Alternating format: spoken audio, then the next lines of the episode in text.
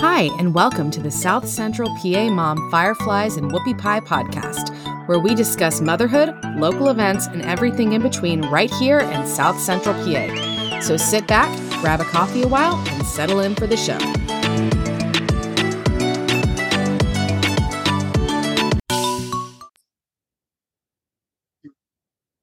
Everyone. Welcome back to another episode. This week we have Mariah Sielaff with Keller Williams of Central PA joining us.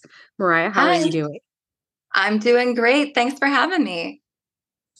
So, one thing that I thought would be really fun to talk about with you because you're a realtor, right? I am. How do you balance work and family life? Because I can imagine that's got to be that's got to be hard in your job. It is, especially as a realtor. Um, the thing that's unique about my career is I am somewhat in control of my schedule, but at the same time, my clients kind of become like family to me while I'm working with them. And so I have to find ways to fit my schedule around their schedules and be available to them when they need me. And so it is different than just working a typical nine to five as a mom. Yeah, but that it well, and I'm sure it, it's not having a set schedule. On the one hand, it's really convenient, but then on the other, mm-hmm. you know, it's probably hard at the same time.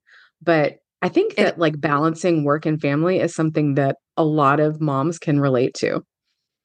Yeah. And um, something that has really helped me with this year, um, I looked back on my business over the past couple of years and I went into this year just wanting to set goals. And it was interesting because we had this whole training at the office about goal setting. And when I was there, I realized that I was looking at all these successful agents around me, seeing their goals, seeing what they're doing. And I was just kind of running along next to them, not paying attention to my own life. And this year, I said, mm-hmm. no, I can't look at their goals and base my goals around what they want for their life. Like, I have to step back and realize that my goals are going to look different. And it's okay if I don't sell, you know, 25 homes in a year like the person next to me when my priorities are different. That person doesn't have five children at home. That person has time and like all they do is their work, and that's great. Um, so this year, I actually reduced the amount of homes I want to sell in a year and um, you know figured out how to make my budget work with that so that i could put my priorities back in line with like goals that really matter to me and my family uh, which i think is so important that, to reflect on where you are yearly monthly sometimes even weekly to make sure you're going where you want to go. Sometimes we can just start running and we don't even realize we're running the wrong direction. So what helped you as far as, you know, balancing those goals for your job as well as your goals for your family? Yeah, so I sat down with a piece of paper and a pencil and I said, What is the most important thing for me in five or 10 years? And I want to be healthier. I've had a lot of health problems since I gave birth to my last son. And because I was working so much, I wasn't able to take care of myself the way I used to. And so, seeing that and seeing that when my business was booming and at its best, and I was doing, you know, million um, over a million dollars in a month of real estate business that's kind of when my family was struggling the most because i wasn't there for them and so writing down like okay i want to be healthier i want to focus on my family and i want to be able to provide for my family so i do need to have this career and so i I looked at the big picture and then I kind of went backwards and I said, how do I make all these things work together? And um, it was it was hard because I've been kind of on a real estate team for a while and I loved my team. But I realized if I left the team, I would be able to keep a little bit more of my commission, which increases my income um, with doing slightly less work than I did last year. And that would buy me back some of my time. So I basically said, you know, and I, I actually even made a post. There's this quote um, that says, I can always make another dollar, but I cannot make another day. And so I said, How can I make my money go further so that I can buy back my time? I believe true wealth comes in freedom with your time. And so I might have been making more money, but I didn't feel wealthy because other areas were being sacrificed. So this year I'm focused more on what's important and prioritizing my family and prioritizing my health and then looking at what was realistic business wise and with 14 if i help 14 families that will pay my bills, that will help me do the things I need to do for my health. And it will also give me back some of that balance that I was missing.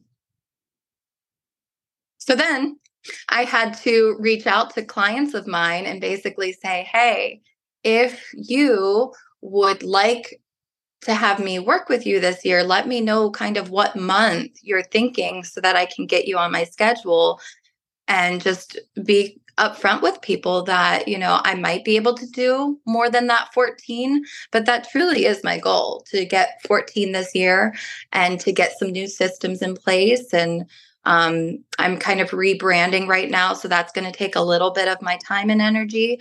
And then hopefully by next year, I'll be able to up that number um, to do a few more than 14 but it's it's just nice to be able to reach out to people and say hey what month are you planning to do something? Let me get you in your books. And then when i stepped back and saw my complete year i could see okay like this month's going to be a busy month. This month will be a slow month.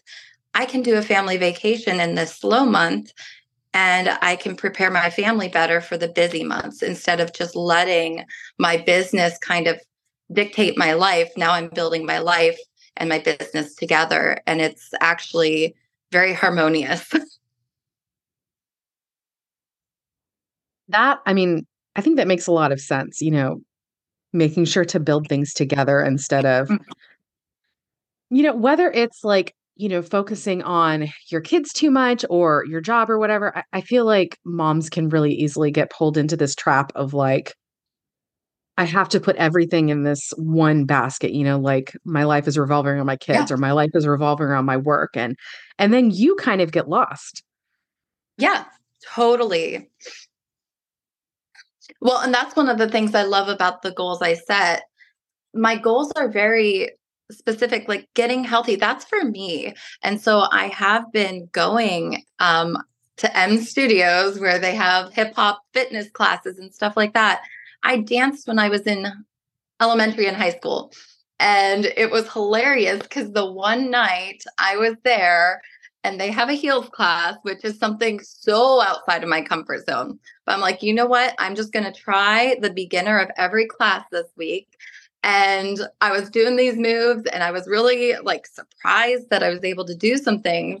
But then I go into this one move and you're like supposed to slide down onto the floor. And I just my body just stopped working. Instead of sliding down all pretty, I like fell flat on flat on my face in front of all these people. And I the worst part is the next move you like get back up and I could not get back up. So I was mm. just on the ground. Everybody's back up and I'm like it stopped working. Like I don't know why it stopped and I couldn't figure out what went wrong with my body, but it was hilarious. And I love that because I found this new like freedom um, to just be okay in my own skin and to like understand the big picture of my life. I guess I don't even know.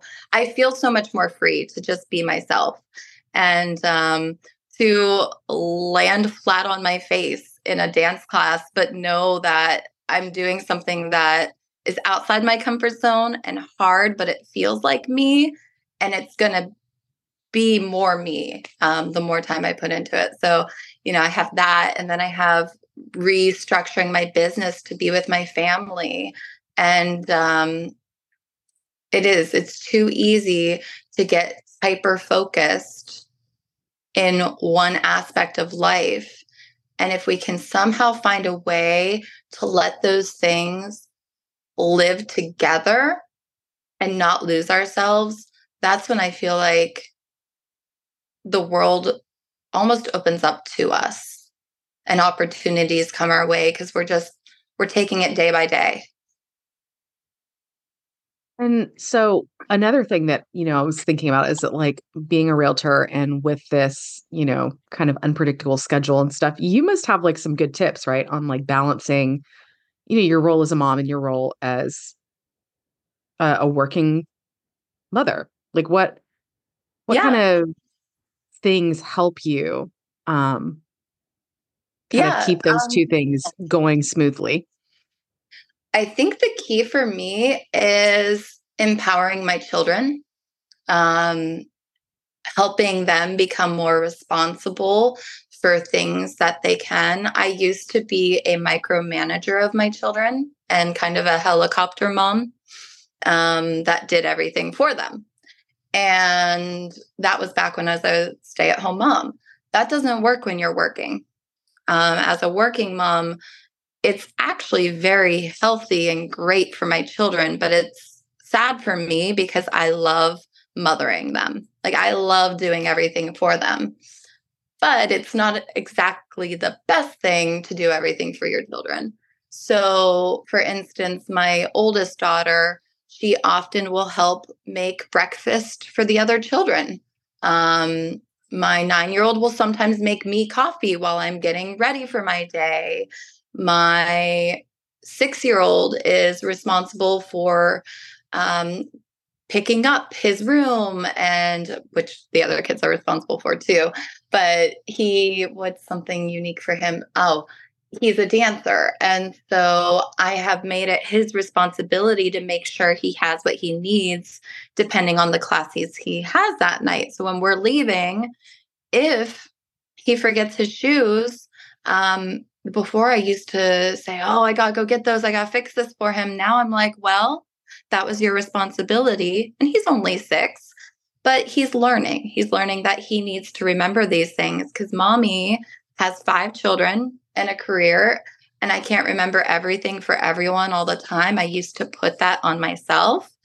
And now I see my children almost thriving more since I have given them those responsibilities. Like you guys have to know your schedule.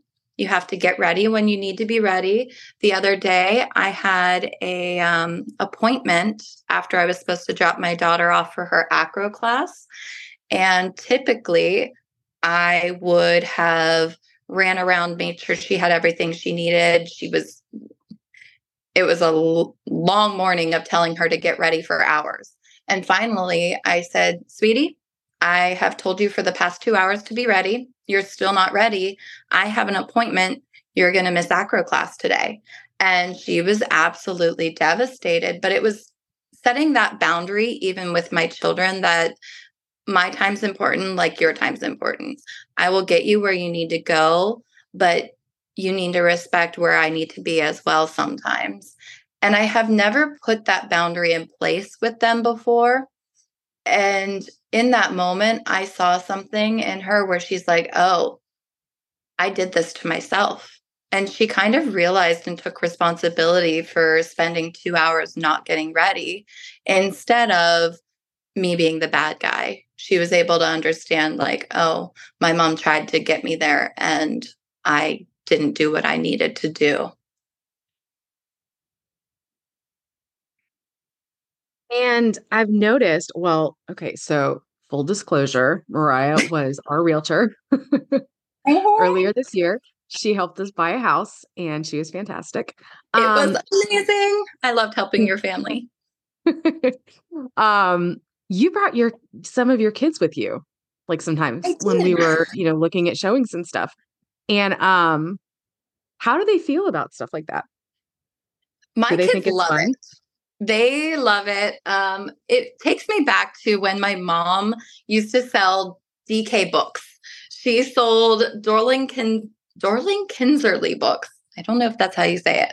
Um, but I remember going with her and learning so much about business by just watching her um, present the books. And I was like her little Vanna White holding up the books and watching her, you know, do these transactions with people. And when I first was doing my real estate, I really tried to keep my kids away from it because I didn't think it looked professional.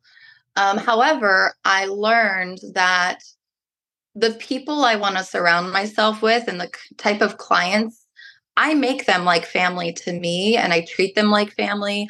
I work extremely hard for them. I sacrifice a lot of time for them. And so the people I typically work with end up being okay with it. Um, and if it's offensive to them, then they're probably not my people, and that's okay. There's lots of other realtors out there for them. But I love that in a bind with my career, I can bring a child along. Not every career has that. And so there's a lot of sacrifices with my real estate career. And there's a lot of things I give up. I miss some of my kids' activities once in a while because, especially in this last market, you had to go the day a home was listed to get it. And if it was the right house for my client, you bet I was missing something for my kids that day because it was so hard um, to find like inventory was just so low it's so hard to find the right house and so i made a lot of sacrifices in that season with my family and uh, i feel like it's it's sometimes a two-way street and that's okay it's okay to have to have a little bit of give and take in this relationship with my clients. And if somebody doesn't like it, then there's lots of other realtors and I'm okay with that. But I I do offer a lot of value for the ones that choose to use me. And you're so what is like how do they feel about those kinds of things? Like when my you're not able to be clients? at your children like when you're not able to be at you know a recital or something or when it's like oh hey you know mom has to go look at a house and mm-hmm. we're they're they're tagging along with you like are they generally pretty understanding or is it like oh my gosh not again well it depends on the day and which child typically my children are very understanding because i have made it a point to be at everything I possibly can. I'm one of those moms. I volunteer in the PTOs, I go to field trips, I um, find every minute I can to be with them so that whenever something does come up and I do miss something, I say, hey guys, we have all these opportunities because of the work I do. Um, I'm kind of the main breadwinner in our home. So because of that, they they know that okay, if I want to continue being in recitals and being in dance, then sometimes mom has to miss a little something here or there so that I can continue to do everything I do. And um, honestly, my children love, love their activities so much. I know some kids are forced into their activities, but I always have tried to find what brings my kids alive and what they love and um, find every opportunity to kind of propel them into something that's natural that they enjoy and i've never forced them into activities. So because of that it empowers them and also benefits me because I can just look at my daughter and say, hey, do you want to stay in all these dance lessons you're in? Because she's in a lot of dance. She's right now going seven days a week. So it's a lot. And it's a lot of money to do that. And she's like, I love dance. It's my life. I was like, okay, well, I have to pay for dance. It's not a free thing. And so they understand that there's things that they love to do And this kind of fuels that. And they love when they get to come along with me. The couple yeah. times I bring them with me, they think it's so fun. My one daughter, as you saw, will walk around and try to give the homeowners all the ideas of what they could do with the, the that house. Was about to say it was the cutest thing ever. it's adorable because it's just she's my little designer. She has been a designer since the day she was two. She rearranges my house all the time and we fight about it because I put my decorations where I want my decorations and she moves them all the time, like all the time. And she puts on dance shows and she feels like she needs to put all these candles in the room and set the mood. So that is her thing. And whenever she goes with me, I love it. My older daughter, whenever she comes along, she's completely different. She's not the designer, she's the architect. And she's like, you could take down this wall and you could do this. And it's hilarious to just oh see how each kid brings their personalities into the showings. Um, I typically only bring my older two because they're, you know, they're just better behaved when we have to do that. But it's interesting to see their personalities come alive in that environment. And I think realtors are a lot like that too. And that's why it's important to find a realtor that resonates with you and your personality that you can work well with. Because some realtors go in and they like see all these things you can do. Other realtors go in and they're pointing out flaws with the home. And other realtors just like open up the door. Like every realtor has their own approach and it works for different people. And so my kids, they walk into home, they see different things. And I love that. Well, and I think it helps. I mean, we didn't in our situation when we worked together, we weren't selling, we just were buying.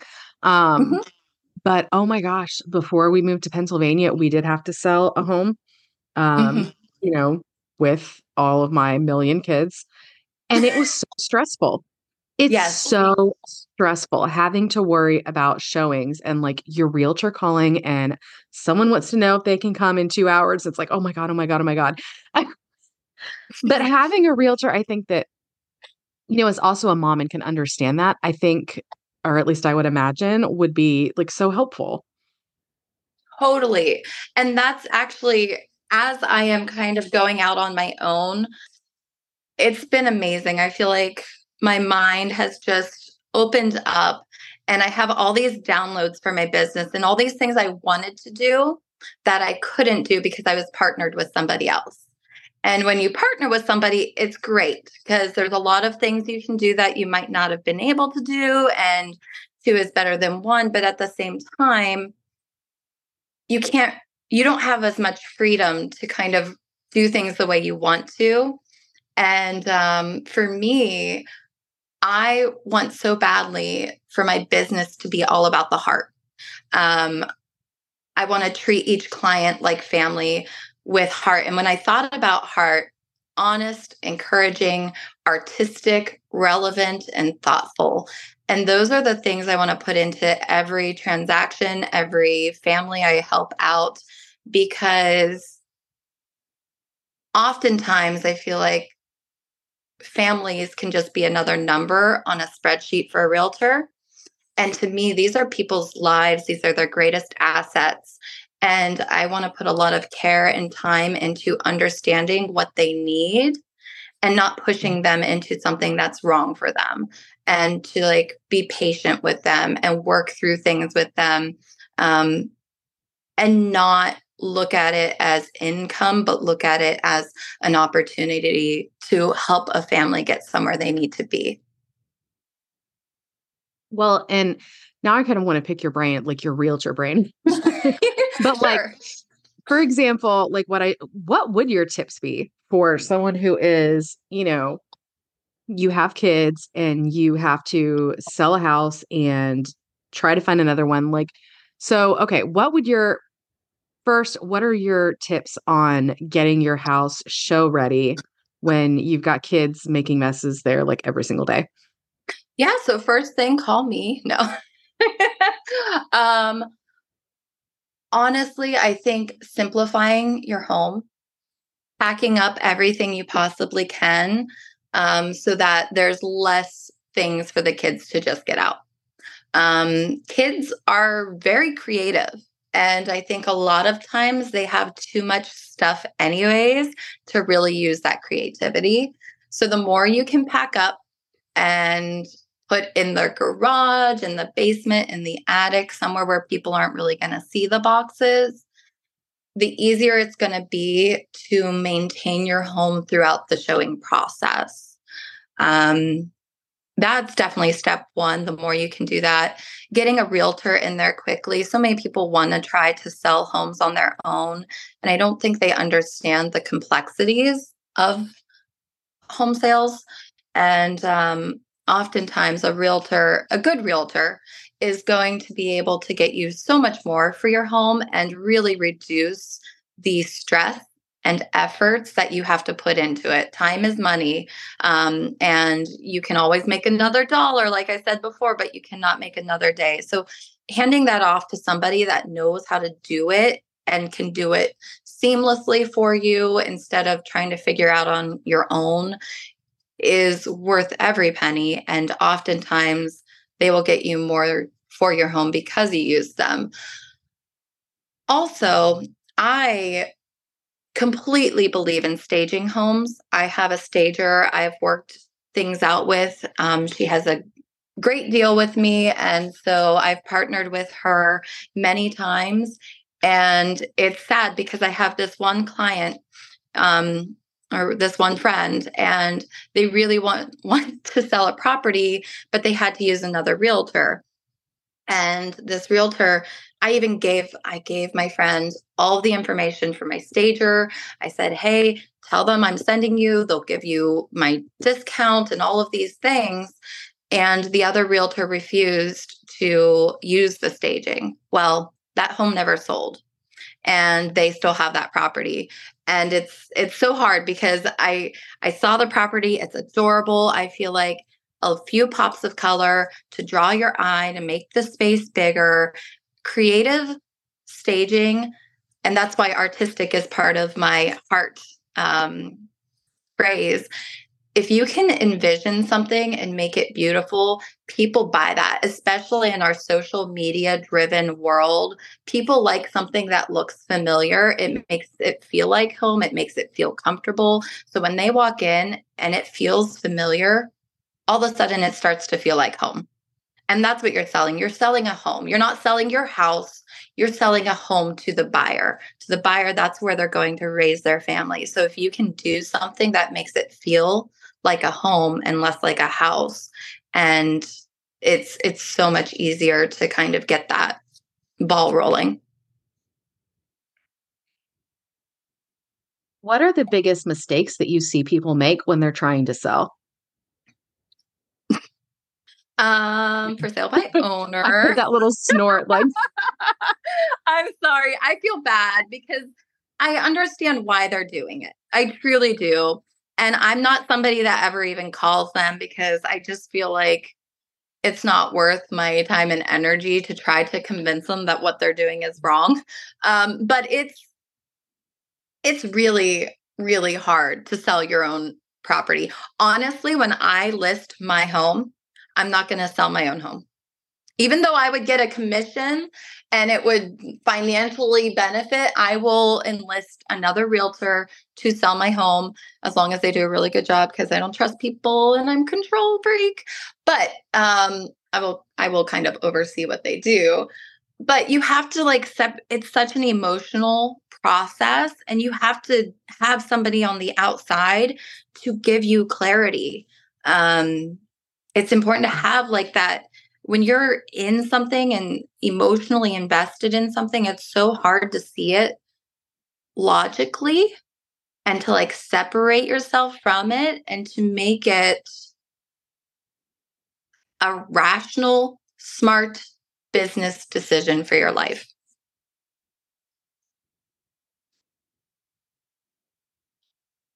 So, do you think that that is something a lot of people do is they get like too emotional when it comes to and you know, I don't even when I say emotional, I don't mean that in a negative way. Like Yeah, yeah. You're Emotions selling your house. yeah. When you're you're selling your house, it's like of course it's emotional. Like I remember our first house was in North Carolina because my husband was in the Marine Corps and we had to leave and sell because you know he was no longer in the Marine Corps. We weren't going to be living in North Carolina anymore. It wasn't a bad thing that we were selling. But it was still emotional because it's like this is where my son took his first steps. You know, this is where we have all of these memories. Like it makes sense yeah. for it to be emotional, but that can also have a not so good effect on the business part of it, mm-hmm. right? Yeah. And that's why having somebody to kind of walk you through the process makes it easier. Emotions aren't a bad thing. Um, emotions mean we're human and we're actually healthy. Because if we didn't have emotions, then we would be sociopaths or psychopaths, and nobody wants that. So, having emotions is definitely a positive thing. Um, and it's okay. It's okay to feel sad for leaving something behind. There's memories that you have in your home. There's things that you dreamt for your home that may or may not have come to fruition. And so that's one of the things I love too about the business I'm in. I'm a pretty empathetic person and I just I love people. I love meeting people and getting to know people and hearing their stories. And with my business, I didn't realize I was going to like be a counselor or a therapist, but I feel like at times I'm walking through some tough stuff with clients or um, walking through some just emotional moments in their life. And it's nice to just be there I've had I had one client that really really struggled with their whole situation and would call me all the time and I would just remind her of what she told me was important. I mean and I would ask her good questions and I would just help her kind of through all of the emotions she was feeling and it was good because she needed to move on. Like she needed to move on, but it was really, really hard for her to move on. And so I was just appreciative that she felt comfortable enough that she could reach out to me a couple times a day because I didn't want her doing that alone. Um, I didn't want her in her home crying and feeling alone in this. I I was helping her through this transition and so the the fact that she trusted me enough and was comfortable enough to reach out to me in those vulnerable moments um, is actually very humbling and makes me know that I'm doing something right. I'm connecting with my people. They trust me enough to tell me what's bothering them, and then I can help them better too.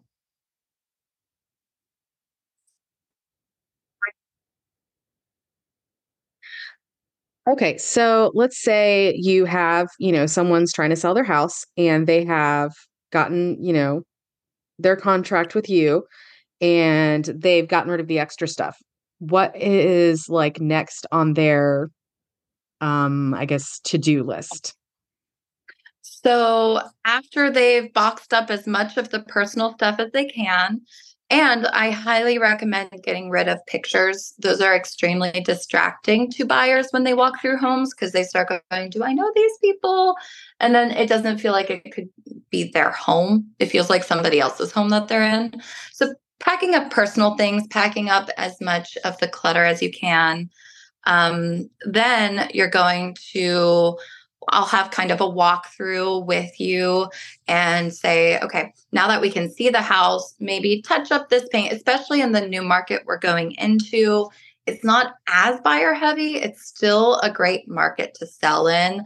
If you're going to sell anytime in the next like two years, do it now uh, because things I think will continue to slow down. There's still such a shortage of housing.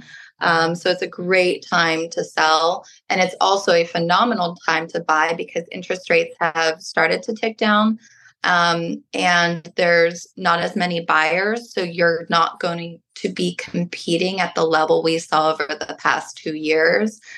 And hopefully you can squeak into a house without having to do the crazy things buyers were doing, like waiving inspections or paying over appraisal price or there were so many different strategies we had to win back when you were competing against 20 different people um, so going backwards um, then we would walk through now that we can see the home a little bit better maybe touch up some paint i'll give you a few recommendations of things that would increase the value of the home without costing you a lot of money. Um, your home's not a flip project unless you want it to be, and then I can help you do that as well. I have great people, and um, some of my sellers end up being flippers of their homes to, you know, make more money off of it. But some homes, it's just not worth it to put a new kitchen or bathroom in.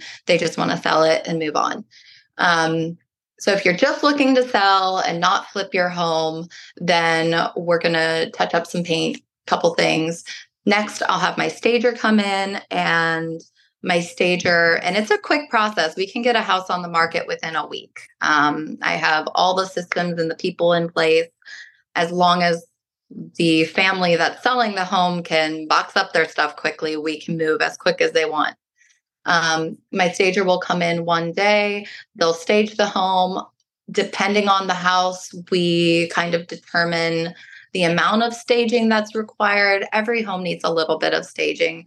We had a um, trailer that we sold, it was staged. Um, and because of that, it just gets more attention. I feel like no matter the price of the home, whether it be a $100,000 house or a $2 million house, it is still that person's largest asset. It is still to be treated with dignity, no matter the price point. And so I treat my $100,000 houses the same way I treat my $2 million houses. They get staged, they get the best photographer, um, and he'll come in. He does the photography and then I write up a nice little blurb. And usually with my write ups, I tend to tell a story for the buyers because stories are more engaging. You want to invite them into the home and say, This is where you will do this. This is where you can do this. And it's like a walkthrough of letting them see how they would live in the space instead of just saying, Hey, this has three bedrooms and two bathrooms. so you want to show them kind of the highlights of this this has a special niche that um oh sorry i'm getting a phone call send a voicemail. Okay um so yeah you kind of tell a story and then my marketing um kicks in once we go to coming soon. I typically like to do my homes coming soon and for people that don't know it just means that it gets it out there on all of the different, like Zillow, the MLS, realtor.com, all the different places a day or two before it's open for showings. And that's to build anticipation and excitement um, for the buyers out there looking for a home like yours. And so we always like to build, have a little bit of a buildup before showings start, because my goal for my clients is that we get everything in place. People are excited and starting to create appointments that on day one on the market, my family can leave their house in the morning. We can have a whole ton of showings that day and the next day, and they can even go away for the weekend if they can. Um, and then we just get all the showings in right away. I contact all the realtors I know. I say, This is what's coming up. I do a lot before going live, just building the anticipation, letting everybody know that a property is coming on. Because my goal is within those first couple of days to have as many showings as possible to lessen the disrupt for the family I'm assisting. Because the worst thing is to put your house on the market one day and say, okay, well, whenever we get showings, you just have to leave your house. I'd rather build up to the day we go live. And the day we go live, we already have a bunch of appointments, and you know, like, okay, I'm just not going to be in my house for these couple of days, but we're going to have 20 showings and hopefully a buyer by the end of those.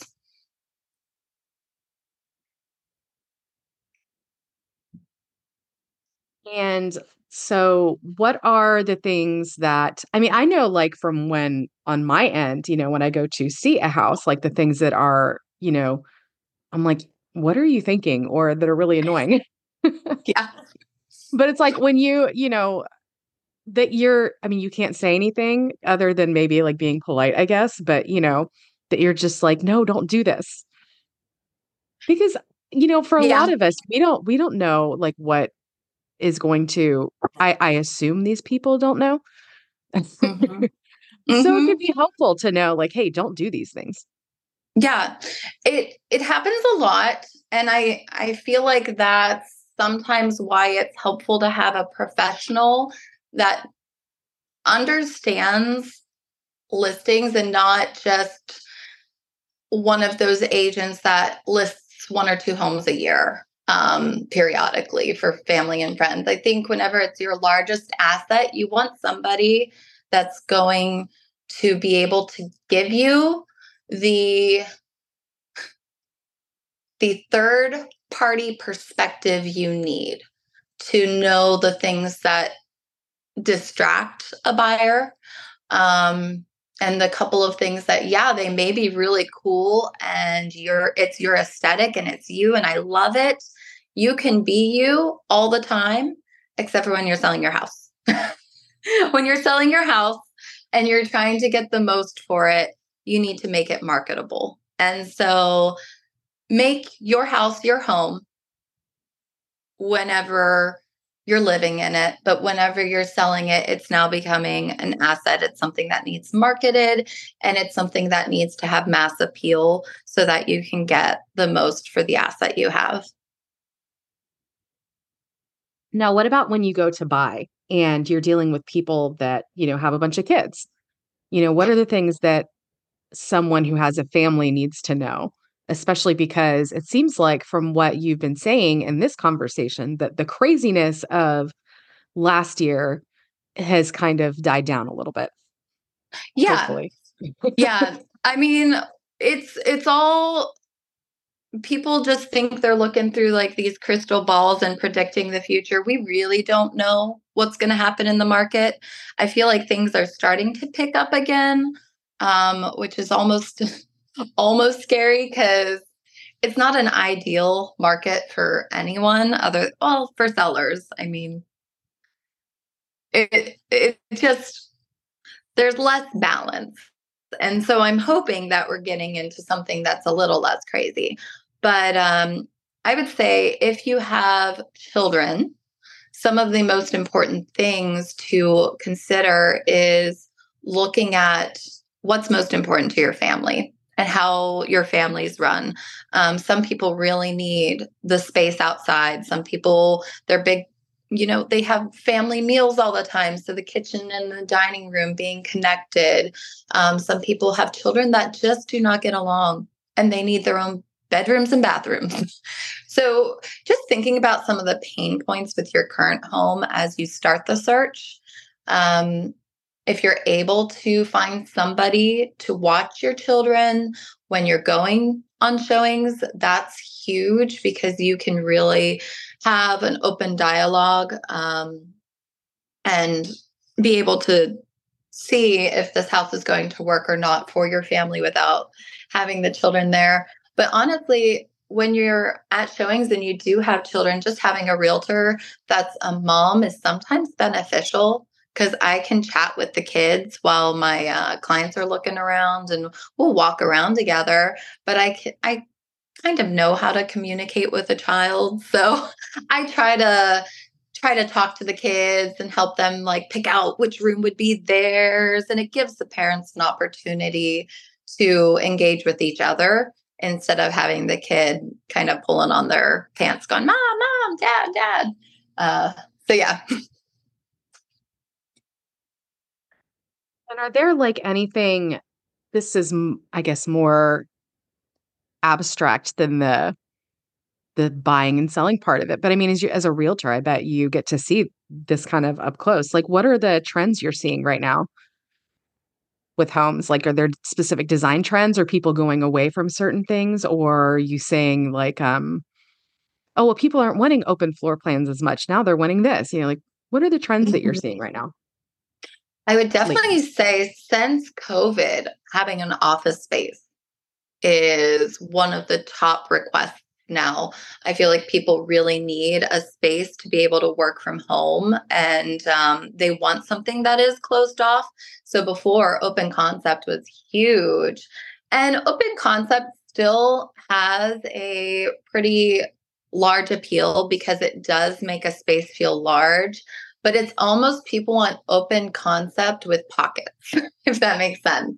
So they want like this big open space, but then they also want like an office space around the corner or just other places to get away um, within that.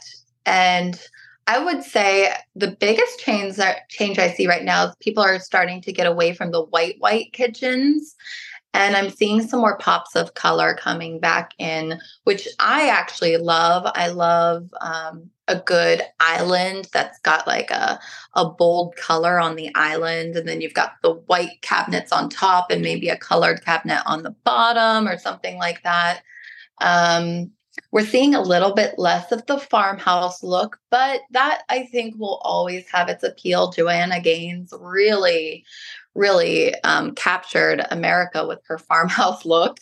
But we are starting to see some, a little less of that, um, a little bit more modern, a little bit more color, but whites and grays and grayish and all that, I don't think will ever really go away. Um, more black hardware. I'm starting to see gold again too, which when it's used well is stunning. Um, I recently was in a very nice house and they had some sort of mosaic like tile backsplash with gold fixtures and it was gorgeous. And I'm not one that typically I'm I'm kind of boring. I like white. White has been my favorite color since I was a child. And it's really funny because eventually I had to stop telling people white was my favorite color because they always argued that it wasn't a color. Uh, so I finally said, okay, my favorite color is blue, but it's always been white. And uh, so I still gravitate toward the neutrals, but I love seeing color in homes. It's been really fun um, to see that shift taking place.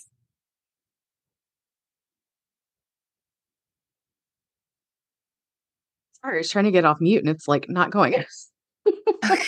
um uh are there any I know you probably can't be too specific, are there any like crazy things that you've seen in houses? Yeah. Yeah, definitely. um hmm. Yeah, like what kind of crazy stuff? Because I mean, you know, you always see yeah. those things on like, you know, Zillow gone wild or whatever, but you know, as a realtor, you must get to see it like in person. It's so fun. I love my career. Honestly, I so I have ADHD. Um, anyone that knows me well knows that. And so one of the things with ADHD people is they like when things are new, exciting, and like fast. And so it's just with my career, it's always new and it's always exciting. So it keeps me really engaged.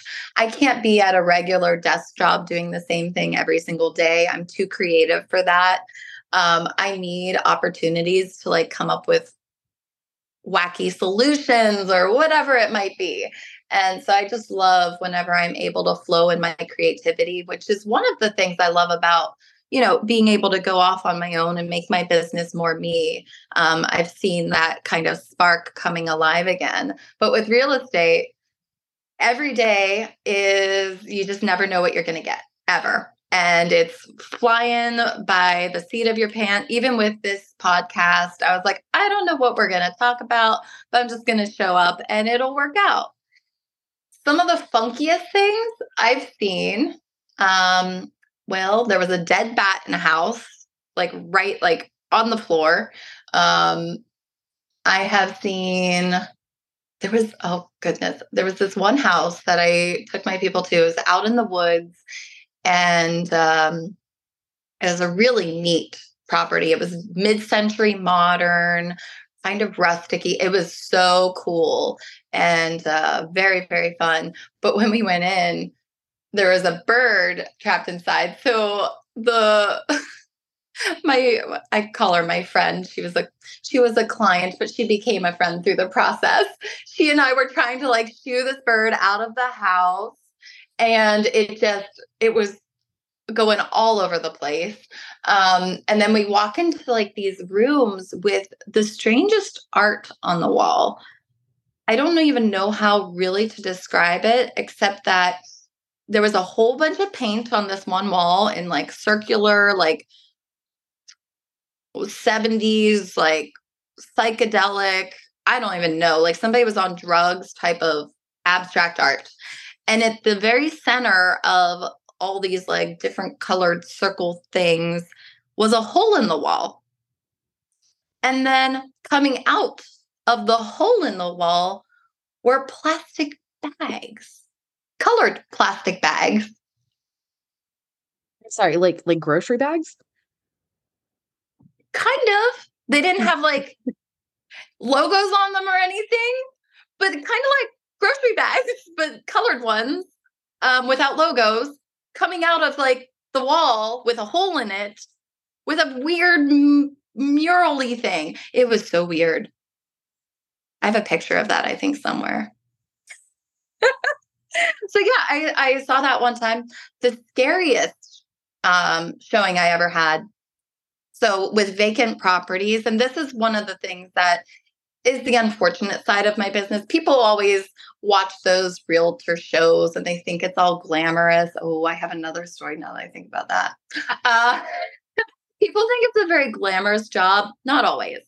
Um, I I once had this showing where it was a hoarder house.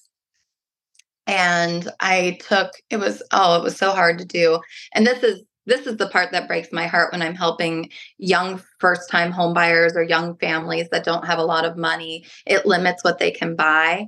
And so we get there, and it's this mom and dad. They've got their two year old, I think she was at the time, and she's pregnant. And we go into this hoarder house. There's cats everywhere. Cats just outside, inside, everywhere. And we're walking through and like she has to use the bathroom. And so like I I try to find like a clean space for her to like like a, make the bathroom a little bit cleaner so she can use it. And I'm like just trying to like get us out of here, but they really need a home. Like they needed a home.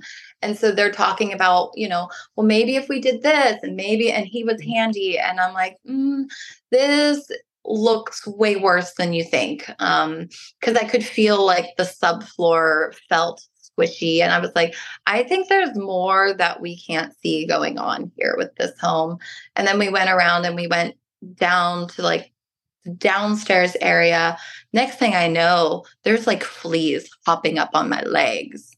And I I told my buyers, I was like, you guys need to get your daughter out of here. I think there are fleas.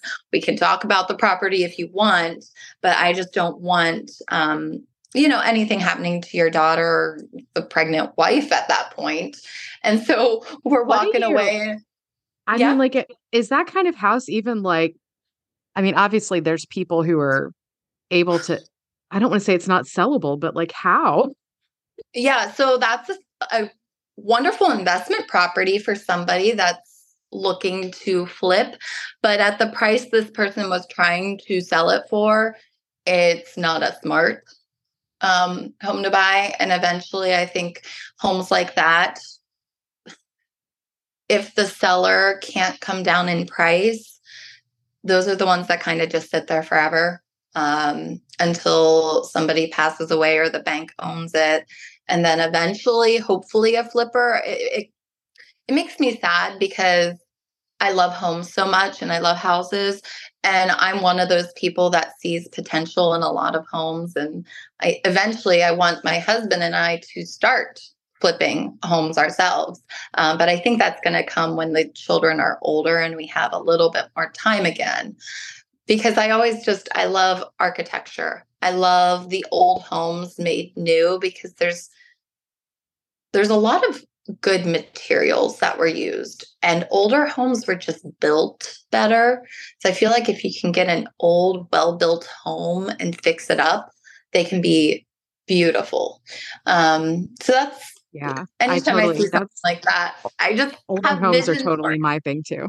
yeah, they're beautiful. I love them, and they're so well built.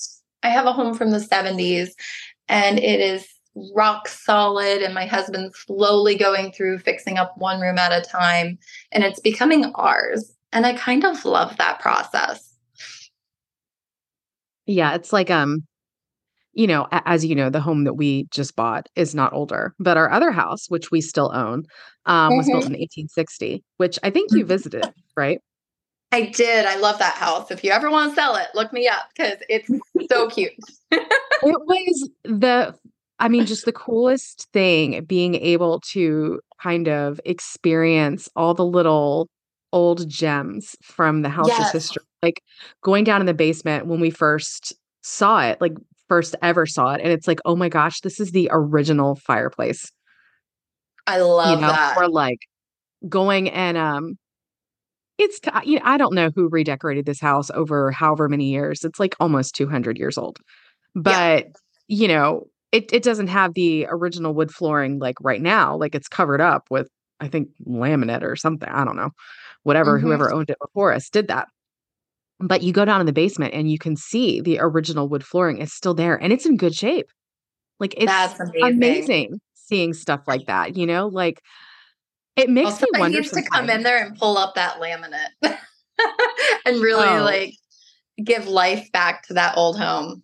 Oof. These those were among our goals. And I mean, maybe one day when our kids aren't, you know, I get it glimpse yep. into you know my life for people listening i you know this other house was only 1400 square feet and so for a family of eight that just wasn't going to work but you know we still are uh, we still own it so yeah. when the kids move out like it would be the perfect size for just me and matt yeah totally and um oh my gosh i would love to like restore that house back to its original historic glory and yeah. sometimes I wonder like what it is about the materials that were used um in older houses. I don't know when the quality went like downhill, but I mean especially here in Pennsylvania, like I've noticed there's houses that are like 500 years old. And there's we still have some like, of the, the olding we have some of the oldest housing in all of America. Um I think we're in the top shape. like 5. Yeah, they are. They're amazing. It blows yeah. my mind. Like, how do you build something? Like, we had hardwood floors in our house in Florida, and like the toilet overflowed and they were destroyed, you know? And I'm going, how is it that the wood floor and this house built in like 1992 got destroyed because of this little teeny flood? But these houses from 500 years ago are still just fine. Yeah. Like, what is well, I think a lot of it has to do with the wood that was available back then. Um, and it's very interesting. I, I helped sell a 200 year old property, I guess it was like two years ago now. And it was amazing the history that was preserved with that home and all the newspaper articles. And it's actually on the um the like House of Historic Homes or something. And so I helped um, somebody buy that house.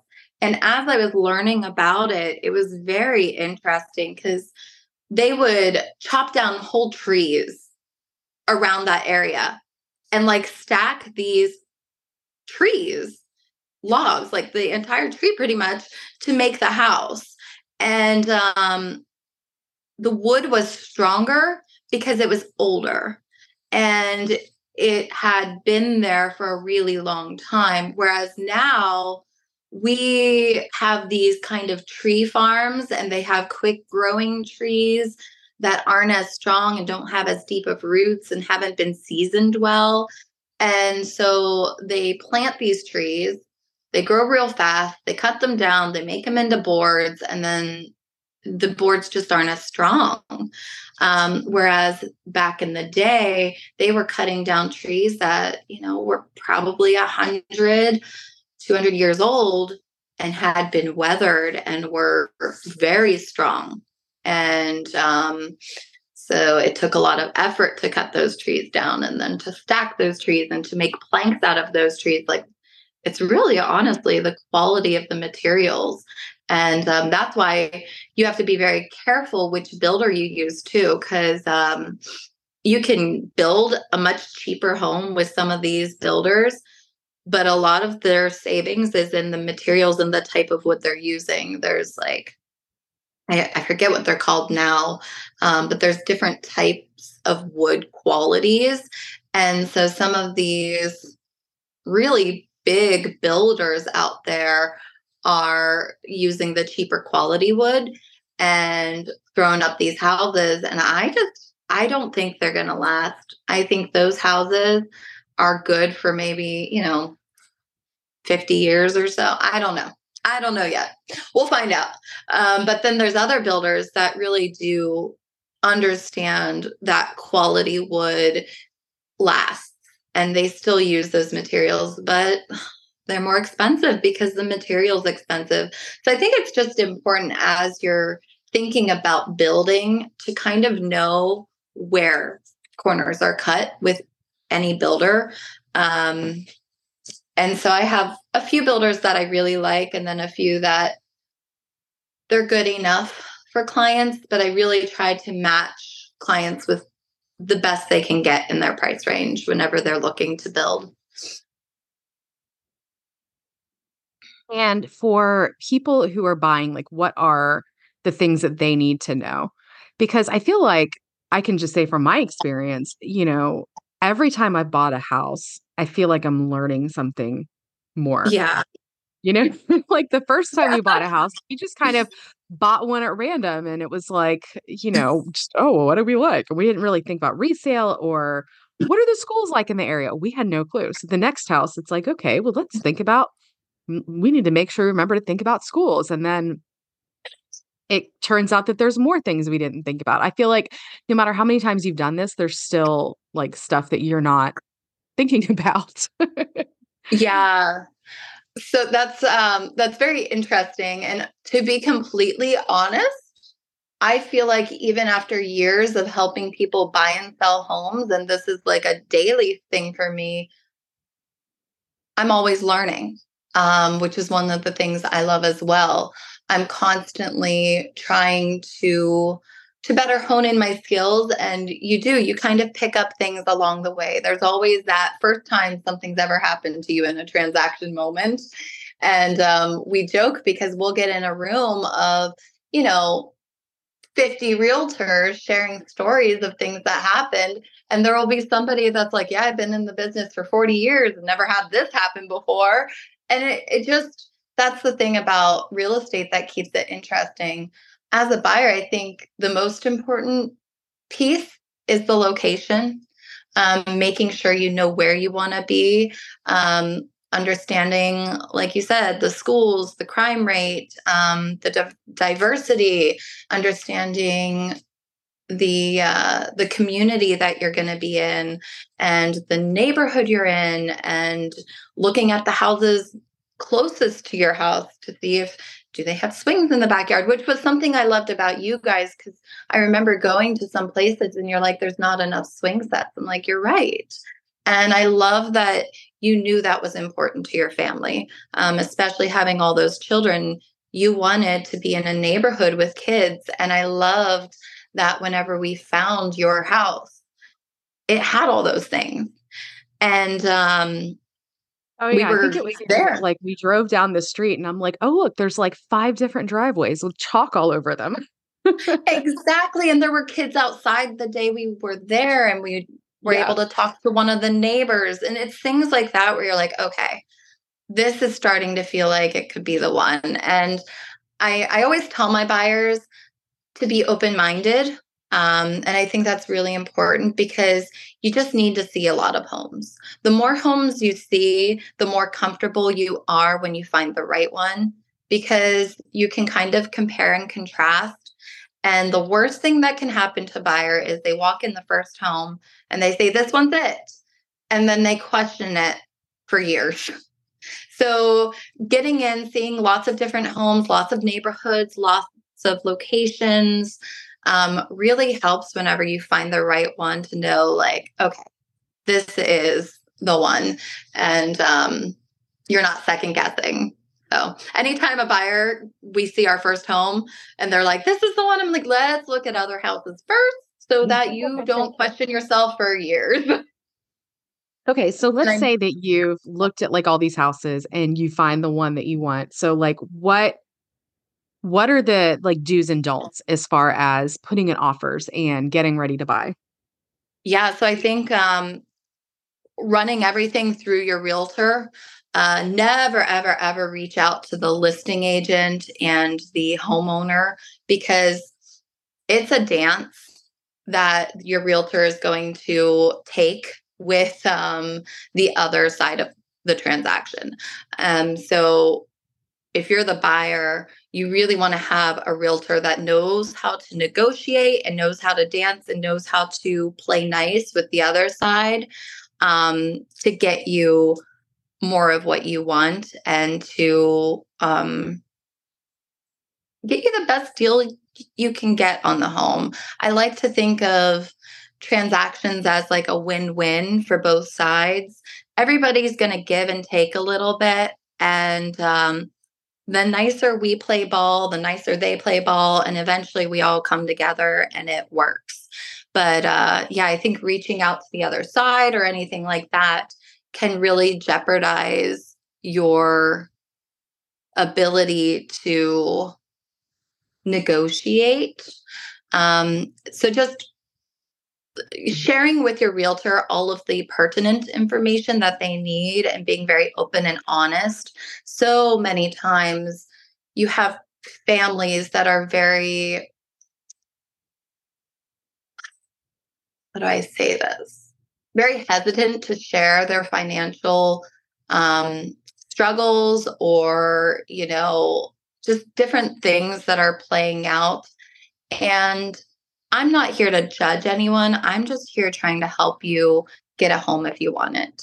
And so, the more information I have going into negotiations, the more I understand the full picture of your life and your finances, the better equipped I am to then do everything I can to make it work for you. Um, and I'm really good at playing the I don't know if that's going to work for my people whenever I know it's going to work for my people and coming out slightly ahead. So it's not that knowing it will work is a disadvantage for my buyers. Knowing it will work gives me more confidence to push a little bit harder because I know, okay, we got this, but I'm going to like push a little bit and make them a little scared so that they'll give us more. And so it just having the confidence and knowing the situation makes negotiation processes so much easier on our end. So I think just trusting your realtor to like take over and um, I have a winning strategy sheet I walk through with my clients and I say, hey, these are the all the different things we can do to craft a um, a strong offer. And I tell them it's an a la carte menu. You pick and choose what you're comfortable with. I'm good with whatever. These are your decisions. I will help you craft it, but you need to be comfortable with the offer and understand the offer you're writing. And then once we have that, and I understand where you're willing to go, then it's just a dance. And I, I dance it out with the other side. Usually, he who speaks first loses. So I like to kind of just give them some time to like respond. And once we start getting into conversation, I let them talk a little bit more to see what I can get from them, if that makes sense. Yeah. And are there things that like you have learned um tend to kind of turn off sellers when it comes to like putting in your offers or um like little tips to maybe make an offer more attractive? Like mm-hmm. what can mm-hmm. help or hurt you? Um, I think a lot of it's in the presentation. Um, something I really take pride in is my communication with the listing agent from the get go. Um, making sure that they understand, like I call them, I understand what the seller's needs are so that I can craft our offer to kind of meet their biggest needs. You don't know what the seller's needs are unless you ask. And so sometimes the seller just needs more time in the home or less time in the home or uh, they want to lease back they want to sell the house and then stay in it for a month or whatever um, finding out some of their motivators so that you can tailor the offer to them makes it a lot easier on the front end and then how you package your offer i always share a couple things about my buyer that aren't too personal but might resonate with the seller um, in the email to the listing agent. And I really try to, gosh, when you're a buyer in this market, you don't have a ton of pull right now because there's just not enough housing for everybody. There isn't. And so I'm always playing suck up when I have a buyer and trying to get the listing agent to like me and want to work with me and to understand that this is going to be an easy transaction for you and you're going to get paid and it's going to be great.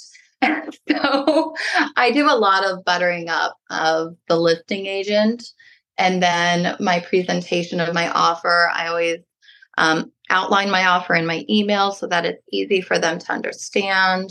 I call them whenever I submit the offer so that they don't miss it in their email. Um, and then for the for the buyer, honestly, there's not much a buyer has to do to make their offer stand out if they have a good agent. Sometimes people write, like to write letters, and that's great. However, with fair housing, it's not always a safe practice.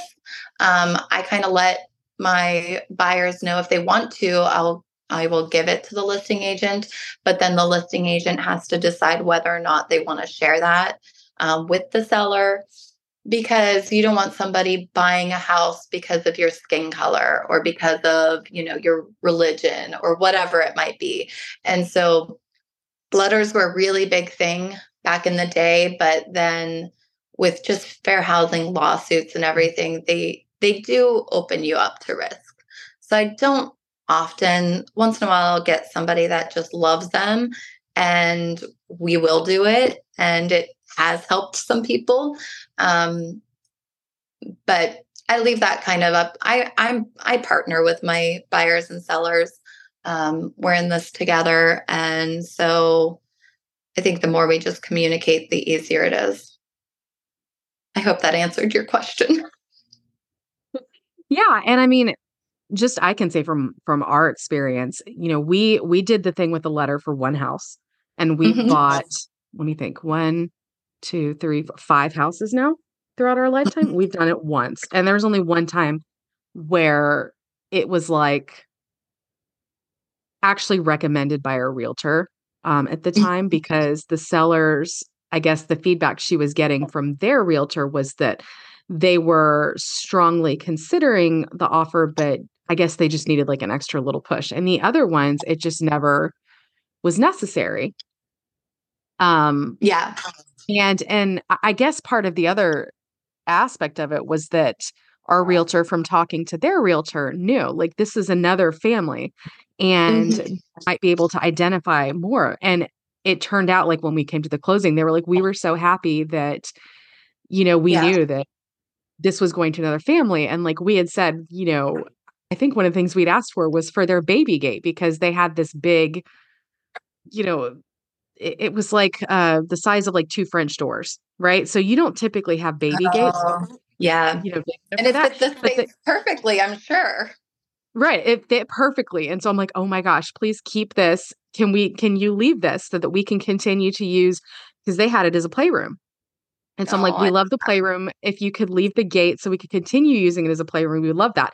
And they had said, you know, we were so happy to know that this room where our daughter got to play, you know, someone else's kids would get to play. Mm-hmm. Yeah. You know, and so I can see how in those circumstances it would work. But I Yeah, also and know that from similar experience, if you don't have a realtor, because we have had some not so great realtors over the years, um, and that can really make a big difference. You can put in the exact same offer with a bad realtor and it does not go well. Ask me Yeah. how I know. Unfortunately, and being on the listing side, I have seen a lot of offers come in and it's wild to me. Um just because I don't know. I started off primarily with buyers. Um and so seeing the I I got really good at like almost manipulating my buyers into homes and negotiating our ways in. But whenever I um, had my first listing and I saw all these offers coming in, I just I think back to that and I'm like, wow, these people are all over this all over the place. Some people didn't fill out the forms correctly. Um, some people never even called me. Uh, some people were terrible about building rapport and we're just like mean and like you gotta take our offer. I'm like geez i i was surprised um yeah. But then you do meet those couple really good agents on the other side and there's something about seeing a good agent on the other side of the transaction that makes you want so badly to work with them. And that's why having a good agent is key because agents get to know each other. They get to know how each person works. And whenever you see an offer come from an agent you've worked with that you trust, that you know does a good job, you just know that it's going to go smoother for everybody. And who doesn't want that for their buyers and sellers? Like the last thing I want to do is put my buyer or seller through some terrible transaction or you know where there's all these different problems or you know the agent on the other side forgets to bring the check to a settlement because uh, that's never happened whenever your buyer is buying. And so to me, limiting those unknowns whenever we have the power as a listing agent and being like, okay, so these are all our offers. I'll tell my people, I'll be like, I've worked with this agent. I know they'll they do a good job. Um, that's usually not the determining factor, but it is something that helps. So just having a good agent that people know and trust is worth something in a transaction. Um, yeah. And when you are looking to find an agent, you know, obviously, other than, I mean, they should just call you, but let's say I you're busy. I'm only taking 14 people, so they better call quickly before my calendar fills up. but, you know, generally speaking, you know, you decide you want to sell your house or are looking to buy a house, whatever the situation is. How do you know you're getting a good agent? Oh man, that's hard. Some people are really good at that initial contact. And then through time, you kind of learn that they just put on a good show and they don't actually deliver. I think it's important to look at reviews, um, which is why I cherish my reviews so much. Actually, I have to go in and and thank my two most recent reviews. I've been so busy with the holidays. I feel bad, but um, my reviews are are kind of the lifeblood of my business, and so I I appreciate whenever I get a five star review because that tells a story I can't tell. I don't like selling myself to people. And I think it looks car salesman and I just don't do it. I don't try to go after people for business. I like having relationships with people. And if I can help them one day, I'm happy to help them. If they use somebody else, I do not get offended. I used to. I used to be like, why would my friend use another realtor? You know what? it's really okay. as long as that other realtor takes good care of them. And I've had friends that it didn't go well, and I still give them advice. I still help them through their transactions, even when I'm not making a penny off of them because they're friends of mine. And this is something I know really well and something I love. And I love helping people. So, um, what was the question? How do you know you're getting a good realtor? Finding a good realtor. Yeah. I think that's the key. Looking at their reviews, hearing what other people have said about their experiences with the realtor and um not getting sold a story but like actually getting to know who they are as a person and connecting with them as a person and being like okay you're somebody i can trust. If they feel like someone you can trust that's everything. I actually just wrote a post on facebook today about trust and um, I, I equated trust to being on peaceful waters and whenever you have trust with somebody, it makes whatever sea you're traveling on um, smooth and easy.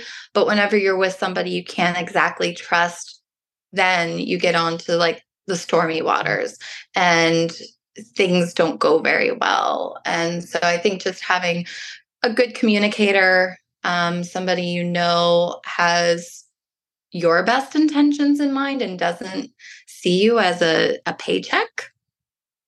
And that's hard to sift out sometimes. I don't know how you really sift that out, but I think just knowing people have heart behind what they're doing. Actually, that's now that I'm um, on my own, my motto that I came up with is home is where your heart is. Helping you find a home is where my heart is. And that's so important to me is just um, letting people know like I I care about this moment in your life and want to help you. It's not about the money. Um, so finding somebody that really doesn't need the money, but wants to help other people is usually best. Yeah, that that totally makes sense. Well, Mariah, thank you so much for your time today and for all yeah, your insights. thanks for having me. It wasn't and as bad I, as I thought it would be. Sorry. I was so nervous. I'm like, I don't know what I'm going to say, but thanks for having me. Well, I will make sure to include all of Mariah's information um, in our show notes. So if you are looking at buying or selling a home, make sure you contact Mariah. And until next time, thanks for stopping by. All right. Thanks, Cassie.